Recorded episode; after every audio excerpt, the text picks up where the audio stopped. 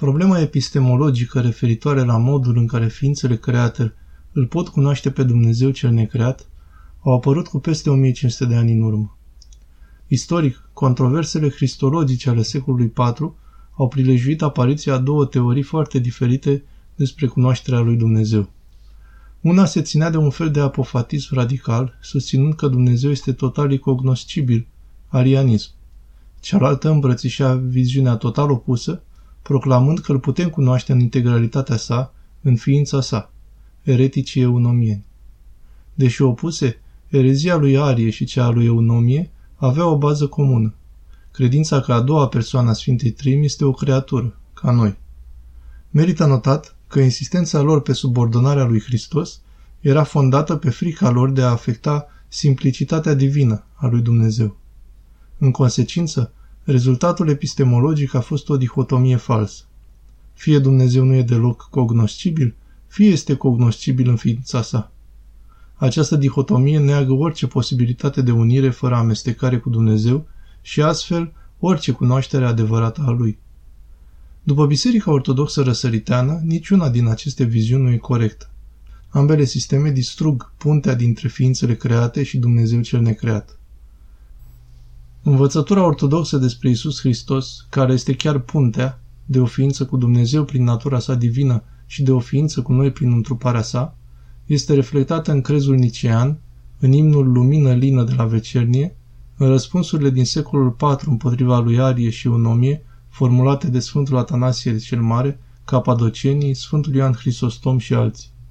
În timp ce toate confesiunile creștine mainstream aduc omagiu verbal întregii dumnezeiri și omenități ale lui Isus Hristos, sub terminologia tehnică acceptată se ascund câteva diferențe fundamentale. Care sunt implicațiile întrupării pentru cunoașterea de către noi a lui Dumnezeu? Și ce anume constituie cunoașterea lui Dumnezeu? De felul în care răspunde cineva la aceste întrebări nu depinde doar aderența lui la o anumită tradiție creștină, ci și felul cum își trăiește viața creștină de zi cu zi. Pentru ortodoxi, asemănarea cu Dumnezeu este o cerință necesară pentru cunoașterea Lui. Cu alte cuvinte, calea către asemănarea cu Hristos este păstrarea poruncilor. Cei care perseverează în această cale dificilă trec de la lege la har, prin care măreția și slava lui Dumnezeu se dezvăluie. Aceasta este ceea ce părinți precum Sfântul Grigorie Teologul au numit vederea lui Dumnezeu, o vedere ce constituie uniunea cu El. Spus simplu, cunoașterea lui Dumnezeu este participarea în Dumnezeu, este participarea la chiar viața Lui. Această participare nu este nici vedere, nici unire cu ființa Lui, ci este mai degrabă o vedere a spatelui lui Dumnezeu, pe care îl alcătuiesc lucrurile care, deși așezate înapoi a Lui, ne arată existența Lui, după cum umbrele și chipurile soarelui, reflectate în ape, arată vederilor stricate soarele, de vreme ce nu pot să-l privească drept, căci puritatea luminii lui copleșește vedere. Sfântul Grigorie Teologul, a doua cuvântare teologică. Rezultatul viziunii ortodoxe este un paradox cu care nu toată lumea se simte confortabil.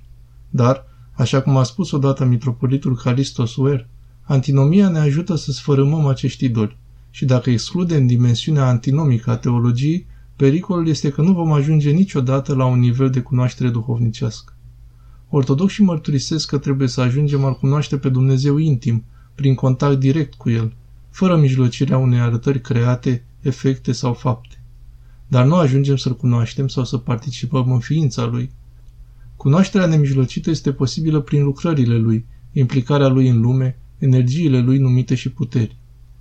Aceste lucrări ale lui Dumnezeu în lume sunt manifestări ale lui și ca atare sunt necreate, dar nu sunt ființa lui, care este cunoscută doar Sfintei Trăimi.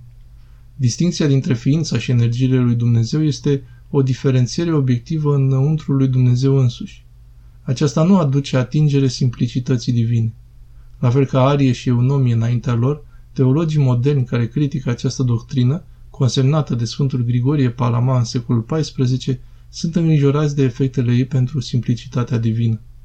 Însă precum distinția între persoane nu distruge unicitatea lui Dumnezeu, nu face nici distinția între ființă și energie, distinție care ține de natură, unitate, cele trei persoane lucrând mereu împreună.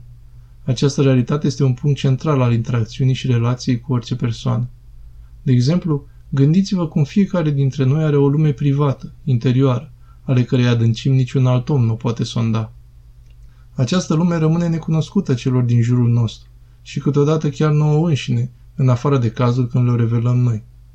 Cei cărora le dezvăluim această lume capătă o cunoaștere despre noi. Am putea chiar să zicem că, într-o oarecare măsură, ei participă la această lume. Dar participarea lor este doar participare la energiile noastre. Acțiuni, interacțiuni, cuvinte sau cele dezvăluim noi lor. Nu pot niciodată intra înăuntru nostru și să participe la ființa noastră. Acest tip de cunoaștere este fundamental diferit de cel pe care l-ar avea cineva care ar memora diverse lucruri despre vedeta sa favorită. Asemenea, cunoașterea lui Dumnezeu nu este mărturisirea verbală sau auzirea unor axiome dogmatice despre El, ci este relația vie cu El. Dacă nu facem distinția ființă-energii, întrebarea din secolul IV rămâne.